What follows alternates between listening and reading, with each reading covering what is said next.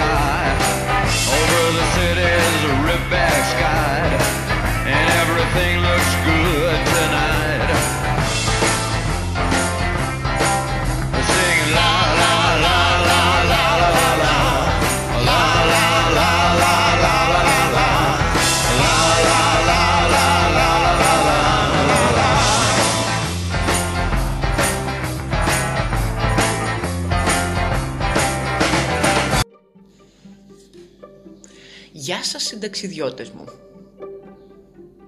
Τι συνταξιδιώτες δηλαδή, τι ταξιδιώτες. Ταξιδιώτες δεν μπορείτε να είστε και δεν μπορούμε να είμαστε κυριολεκτικά στην εποχή του COVID-19. Περισσότερο με ελεύθερους πολιορκημένους μοιάζουμε.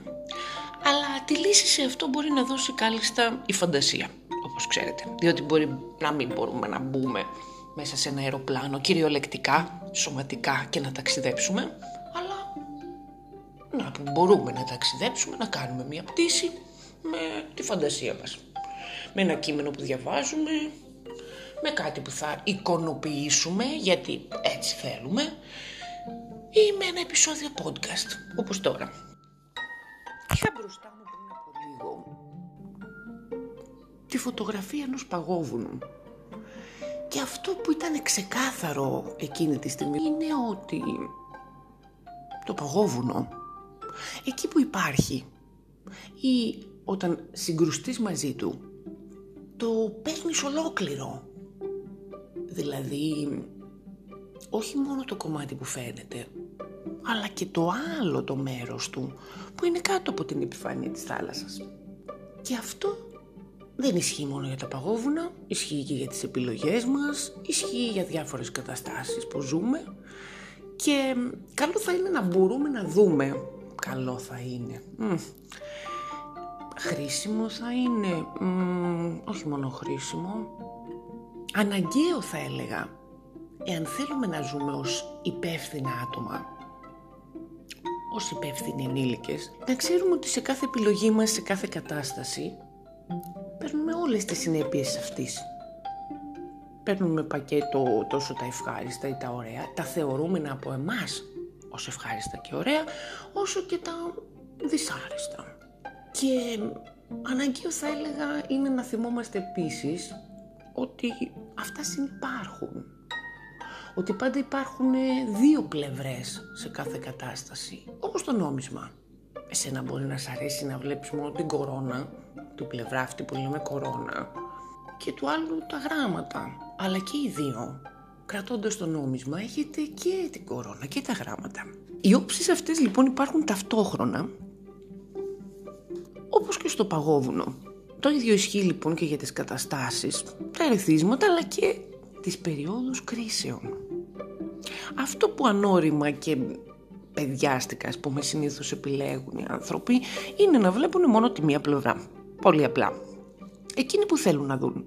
Εκείνοι που συνήθως φαίνεται πιο εύκολη, τους ταιριάζει πιο πολύ, είναι πιο θετική κατά τη γνώμη τους κτλ. Η άλλη φυσικά καλύπτεται από ένα ωραίο πέπλο εθελοτυφλίας. Η περίοδος που διανύουμε είναι κρίσιμη. Ο COVID-19 κάνει ένα σαρωτικό πέρασμα, όπως ξέρετε, από πολλές χώρες του πλανήτη. Πολλοί άνθρωποι έχουν νοσήσει, άλλοι έχουν πεθάνει. Οι υπόλοιποι λαμβάνουμε τα απαραίτητα μέτρα πρόληψης για να ανακόψουμε την πορεία του, κατά μία έννοια, και να μειώσουμε το ρυθμό εξάπλωσης. Μέσα σε όλο αυτό και κλεισμένοι εντός, μια ωραία λέξη αυτή την εποχή, το εντός, να της δώσουμε σημασία, Μέσα σε αυτό το πλαίσιο λοιπόν υπάρχει πολύ μεγαλύτερη επαφή των ανθρώπων με αυτό που λέγεται διαδίκτυο, ενημέρωση, τηλεόραση, ενημέρωση από την τηλεόραση, πληροφόρηση. Ο ρόλος που παίζουν τα μέσα μαζικής ενημέρωσης φυσικά σε τέτοιες καταστάσεις είναι πρωταγωνιστικός. Ο τρόπος που εκφράζονται όταν ενημερώνουν έχει πολύ μεγάλη επίδραση στην ψυχολογία του κοινού και έχω μιλήσει και άλλες φορές σε κάποια άρθρα σχετικά με τις παθογένειες του χώρου αυτού, με τα fake news, με παραπληροφόρηση, τρομολαγνία που πολύ συχνά καλλιεργείται από τα μέσα μαζικής ενημέρωσης, προβολή θεμάτων αναλόγως συμφερόντων του κάθε μέσου. Κάθε φορά όμως που μιλάω γι' αυτό ή κάθε φορά που γράφω κάτι γι' αυτό είναι συνειδητοποιώ πια σαν να δίνω ευθύνη μόνο στους πομπούς αυτών των μηνυμάτων στα μέσα δηλαδή που δίνουν την πληροφόρηση, που στέλνουν το μήνυμα και είναι σαν να θεωρώ άμυρους ευθυνών τους δέκτες των μηνυμάτων αυτών, δηλαδή το κοινό.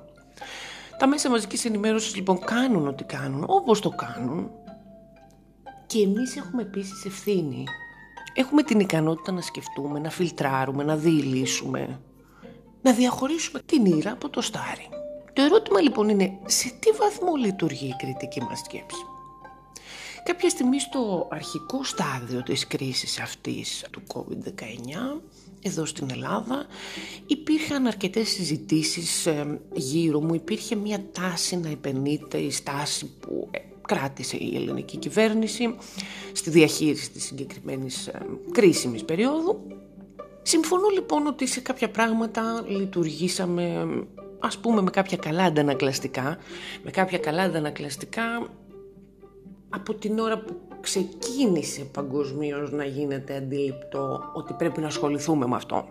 Γιατί επί της ουσίας κρούσματα στην Κίνα υπήρχαν πολύ νωρίτερα, αλλά ας πούμε ότι από την ώρα που κάπως παγκοσμίως έγινε αντιληπτό ότι κάτι υπάρχει εδώ δεν θα το περάσουμε έτσι απλά και ανώδυνα, τα αντανακλαστικά της ελληνικής κυβέρνησης ήταν σχετικά γρήγορα, πάρθηκαν κάποια μέτρα, έγιναν κάποιες κέρυες κινήσεις. Αυτό είναι η μία πλευρά όμως του νομίσματος και έχουμε την τάση μερικές φορές να βλέπουμε μονοδιάστατα τα πράγματα. Τα μέτρα που πήραμε για την αποφυγή εξάπλωσης του ιού αναμφισβήτητα έχουν παίξει ένα ρόλο στη θετική, ας πούμε, για τα παγκόσμια δεδομένα εικόνα που παρουσιάζει η Ελλάδα προς το ρυθμό μετάδοσης και τη γενικότερη κατάσταση. Παρόλο που, παρένθεση, επί της ουσίας αυτά θα έπρεπε να τα συγκρίνουμε με άλλες χώρες με βάση την αναλογία του πληθυσμού. Όμως Ας μην μπούμε σε αυτό το θέμα τώρα και ας πούμε ότι έχουμε μια γενικά καλή κατάσταση γιατί δεν έχουμε πάρα πολλά κρούσματα, γιατί δεν ακούμε συνέχεια δίπλα μας ότι στην Ελλάδα εδώ πέθανε ο τάδε, πέθανε ο Δίνα, πέθαναν τόσοι κτλ. Ε, okay. ας το δούμε έτσι. Μέσα σε όλη αυτή την κατάσταση ανακοινώθηκαν κάποια μέτρα από την ελληνική κυβέρνηση σε ένα προηγούμενο στάδιο και μεταξύ των μέτρων ανακοινώθηκαν κάποιες έκτακτες παροχές, κάποιες προσλήψεις. Το κοινό λοιπόν σε ένα μεγάλο βαθμό υποδέχτηκε με επευφημίες θα έλεγα την είδηση αυτή. Διερωτώ με λοιπόν, θα πρέπει τελικά να λέμε ευχαριστώ για κάποια πράγματα αυτονόητα τα οποία κάποιος πρώτα μας τα έχει στερήσει και μετά μας τα δίνει εκτάκτως σε περιόδους κρίσης; Αυτά που συμβαίνουν εδώ και χρόνια στην Ελλάδα και όχι μόνο σε σχέση με μισθούς, συντάξεις και τα λοιπά τα γνωρίζουμε. Το σύστημα υγείας όμως δεν είναι κάτι που έμεινε ανεπηρέαστο από αυτό που λεγόταν οικονομική κρίση. Από αυτό που λεγόταν μέτρα, μνημόνια. Την τελευταία δεκαετία οι δαπάνες μας για τη δημόσια υγεία μειώνονται συνεχώς. Κατόπιν εντολών άνωθεν φυσικά. Όταν λέω άνωθεν δεν εννοώ το Θεό, έτσι εννοώ την Ευρωπαϊκή Ένωση. Ανακοινώθηκε λοιπόν ότι 2.000 νοσηλευτές και γιατροί θα διοριστούν και εγώ έχω να πω ότι αυτοί ούτως ή άλλως έπρεπε να είναι μέρος του συστήματος υγείας. Και πάλι δεν θα κάλυπταν επαρκώς τις ανάγκες μας σε αυτό το τομέα, ανεξάρτητα από τον COVID-19. Είναι γνωστές οι λήψεις που υπήρχαν ως προς το νοσηλευτικό προσωπικό, ως προς υλικά, εξοπλισμό στο σύστημα υγείας. Θυμάμαι κάποιες εποχές που υπήρξε γνωστή μου η οποία μπήκε σε ένα νοσοκομείο ας πούμε, της Πάτρας κάποια στιγμή και δεν είχαν λεπτές βελόνες να τις κάνουν ένεση, τις κάνουν με πιο χοντρές που ήταν για άλλες περιστάσεις που έπρεπε να πάει τα σεντόνια της. Και μιλάμε για απλά πράγματα, πας στα σεντόνια σου Ας μην μιλήσουμε για άλλου τύπου εξοπλισμό που είναι κέριος, πολύ πιο σημαντικός από άποψη υπηρεσιών που πρέπει να προσφερθούν για την υγεία μέσα στους χώρους αυτούς. Αυτό λοιπόν που γίνεται είναι ότι οι κυβερνήσεις στερούν πρώτα με τις πολιτικές τους, τα μέτρα κτλ. Τα αυτονόητα και έρχονται μετά και τα σερβίρουν ως ένδειξη φιλευσπλαχνίας. Γιατί φυσικά για να προσθέσουν στη λίστα με τις κινήσεις ε, αγάπης τους προς το λαό ένα ακόμα στοιχείο και ξαφνικά πρέπει να είμαστε ευγνώμονες. Είναι δηλαδή λίγο σαν το σύνδρομο της Στοκχόλμης που ο απαγωγέας έχει το θύμα την απαχθήσα μέσα σε ένα υπόγειο, της έχει στερήσει τα βασικά, οτιδήποτε άλλο ε, απαραίτητο, ε, ελευθερία, επαφή με τους δικούς ανθρώπους, τη ζωή της ολόκληρη. Και επειδή ας πούμε την έχει εκεί μέσα πέντε μήνες και έχει συνηθίσει εκείνη ότι τόσο καιρό δικαιούμαι κατά τη γνώμη του να τρώω κάθε πρωί για πρωινό μισή φέτα ψωμί έχει κάνει και στο μυαλό της όλο ότι αυτός είναι ο μόνος άνθρωπος πια που με φροντίζει. Και ναι μεν αλλά θέλει και το καλό μου γιατί να μου φέρνει και να φάω να το εκτιμήσω κι αυτό. Και έρχεται ένα πρωί και της φέρνει ολόκληρη φέτα ψωμί για πρωινό, όχι μισή. Και πρέπει να πει ευχαριστώ. Φεύγοντας λοιπόν από, πηγαίνοντας εκτός ελληνικών συνόρων, κάποια στιγμή διάβασα ότι η Κίνα έχτισε μέσα σε λίγες μέρες ένα νοσοκομείο και διέθεσε και ένα δισεκατομμύριο γουάν στην επαρχία της Κουμπέη, εκεί από όπου ξεκίνησε ο συγκεκριμένος κορονοϊός. Οι κάτοικοι αυτοί, οι άνθρωποι αυτοί, οι δύσμηροι που ζουν εκεί, ανεξάρτητα από τον COVID-19, έχουν γενικά στη ζωή τους κάποια οικονομικά δεδομένα τέτοια που ουσιαστικά θα πρέπει να επιλέγουν μεταξύ φαγητού και δυνατότητας ιατρικής παρακολούθησης. Και επιλέγουν φυσικά να φάνε οι άνθρωποι. Γιατί άμα δεν έχεις τα βασικά, γιατί άμα δεν έχεις να φας, τι θα αισθανιάξει να μπορείς συστηματικά να πηγαίνεις να ελέγχεσαι αν όλα πάνε καλά στο σώμα σου. Αντιλαμβάνεστε λοιπόν ποια είναι η κατάσταση του νοσοποιητικού τους συστήματος γενικότερα και ποιες είναι οι δυνατότητες που έχουν για έγκαιρη διάγνωση όταν κάτι νιώθουν ότι δεν πάει καλά στο σώμα τους, ακόμα και με μια απλή γρήπη. Πρέπει λοιπόν και αυτοί να πούνε ε, ευχαριστώ για τις έκτακτες παροχές. Ξέρουμε καλά ότι οι φαρμακευτικές ε, εταιρείες εδώ και χρόνια κατευθύνουν την έρευνα όχι τόσο προς θεραπεία ασθενειών, την έβρεση δηλαδή φαρμάκων, εμβολίων κτλ. για ολοκληρωτική θεραπεία κάποιων ασθενειών, αλλά περισσότερο, περισσότερη βαρύτητα έχει το να βρουν τρόπους να κάνουν καταστολή συμπτωμάτων, γιατί αυτή είναι μια πιο επικερδής επιχείρηση μια πιο επικερδής δίθεν θεραπεία. Γιατί όταν κάποιος έχει κάτι που με ένα εμβόλιο θα σταματήσει να το έχει ως πρόβλημα στη ζωή του και στην υγεία του, τον χάνεις από πελάτη. Ενώ όταν έχει διαβήτη ας πούμε, τον έχεις σε σαΐ να έχει την ανάγκη σου. Είναι πολύ απλά τα πράγματα. Το 2018 η Goldman Sachs είχε δημοσιεύσει μια έρευνα με τίτλο «Η γονιδιακή επανάσταση». Εκεί λοιπόν έθετε το ερώτημα. Είναι η θεραπεία των ασθενών ένα βιώσιμο επιχειρηματικό μοντέλο; Ναι, ακριβώς αυτή ήταν η διατύπωση. Η έρευνα λοιπόν αυτή αναφέρει ότι όταν οι ασθένειες θεραπεύονται μόνο με μία δόση, αυτό έχει κόστος στην εταιρεία παρασκευής του φαρμάκου και οδηγεί σε απώλεια εσόδων, ενώ αντιθέτως οι μακροχρόνιες θεραπείες είναι πολύ πιο συμφέρουσες. Αντιλαμβάνεστε λοιπόν τι συμβαίνει; Ο SARS που ήταν το σοβαρό και οξύ αναπνευστικό σύνδρομο όπως λεγόταν και το αναπνευστικό σύνδρομο της Μέσης Ανατολής MERS θα μπορούσαν να είναι η αφορμή για την προετοιμασία της ανθρωπότητας απέναντι σε παραπλήσιους μεταγενέστερους κινδύνους. Όμως όπως διαβάζω εδώ από μια δήλωση του Jason Swartz της Σχολής Δημόσιας Υγείας του Πανεπιστημίου του Yale πάρα πολύ συχνά η αυξημένη προσοχή προς την έρευνα και τις επενδύσεις που προκαλούσε μια νέα επιδημία μειωνόταν σύντομα όταν η επιδημία περνούσε σε ύφεση. Δεν υπήρχε λοιπόν λόγος να ασχοληθούμε, όχι μόνο για αυτό που προανέφερα, γιατί οικονομικά δεν ε, υπήρχε άμεσο ενδιαφέρον απόδοσης της ε, επιχειρηματικής αυτής δραστηριότητας που λέγεται πια σε μεγάλο ποσοστό έτσι λέγεται η έβρεση κάποιου φαρμάκου αλλά και για άλλους λόγους. Μπορεί και για ένα μέρος του επιστημονικού κόσμου επειδή πια δεν αποτελούσε κίνδυνο ενδεχομένως ή οτιδήποτε. Άρα λοιπόν όταν βλέπουμε εμείς τον πρόεδρο της Αμερικής να δηλώνει γιατί κάποια στιγμή δήλωσε ότι έχουν ξεκινήσει διαδικασίες και θα παρασκευαστεί ένα εμβόλιο πιο σύντομο από ό,τι αναμενόταν κτλ. κτλ. Πάλι ονειρεύονται ότι θα σώσουν τον κόσμο εκείνοι, έτσι, οι Αμερικανοί. Δεν είναι ώρα να το αναλύσουμε αυτό. Μας έχουν ξανασώσει πολλές φορές με διάφορους τρόπους, με βομβαρδισμούς, με... Εντάξει, ας μην επεκταθούμε, είναι ίσως ένα θέμα για ένα άλλο επεισόδιο, μια άλλη πτήση του Aeonair.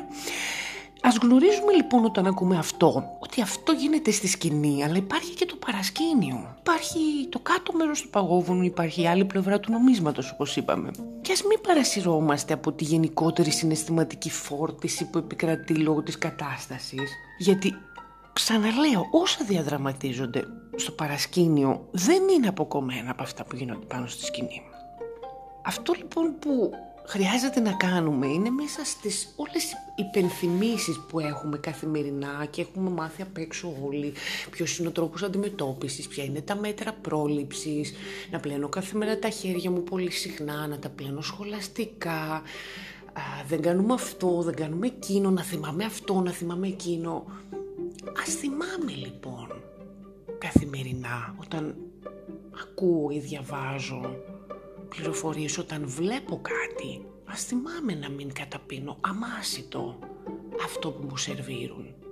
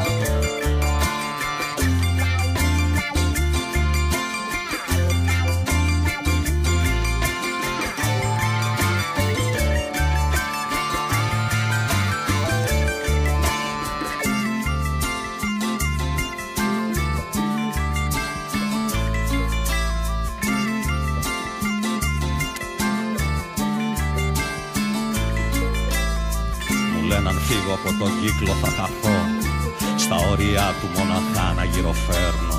Και πως ο κόσμος είναι ανήμερο φεριό. Που όταν δαγκώνει εγώ καλά είναι να σωπαίνω. Και όταν φοβούνται πως μπορεί να τρελαθώ. Μου λένε να πάω κρυφά κάπου να κλάψω. Και να θυμάμαι πως αυτό το σκηνικό Είμαι μικρός, πολύ μικρός για να τα αλλάξω. Μα εγώ με ένα άγριο περήφανο χορό. Σαν αετός πάνω απ' τις λύπες θα πετάξω Σιγά μη κλάψω, σιγά μη φοβηθώ Σιγά μη κλάψω, σιγά μη φοβηθώ. Θα πάω να χτίσω μια φωλιά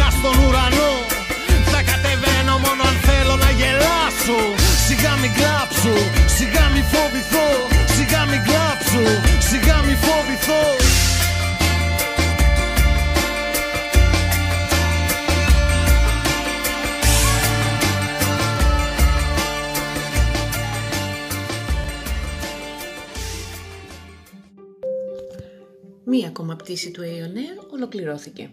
Τα σχόλιά σας μπορούν να φτάσουν σε μένα μέσω της ενότητας contact του site www.ψωμιαδανθή.com Με χαρά θα σας απαντήσω, είτε εκφράσετε συμφωνία είτε διαφωνία με όσα είπα, αλλά μόνο σε μηνύματα που η αρμόδια επιτροπή δηλαδή ο εαυτός μου κι εγώ, θα κρίνει κατάλληλα και σχετικά μόνο με όσα υπόθηκαν στη διάρκεια της πτήσης μας. Όπως ξέρετε, η ελευθερία της έκφρασης διαδικτυακής και μη είναι ανθρώπινο δικαίωμα, ναι. Αλλά όταν ασκείται χωρίς αυτοσεβασμό, είναι ανθρώπινη ασυδοσία. Συνεννοηθήκαμε νομίζω, ε. Μμ. Καλή συνέχεια σε όλους και καλές μας διαδρομές.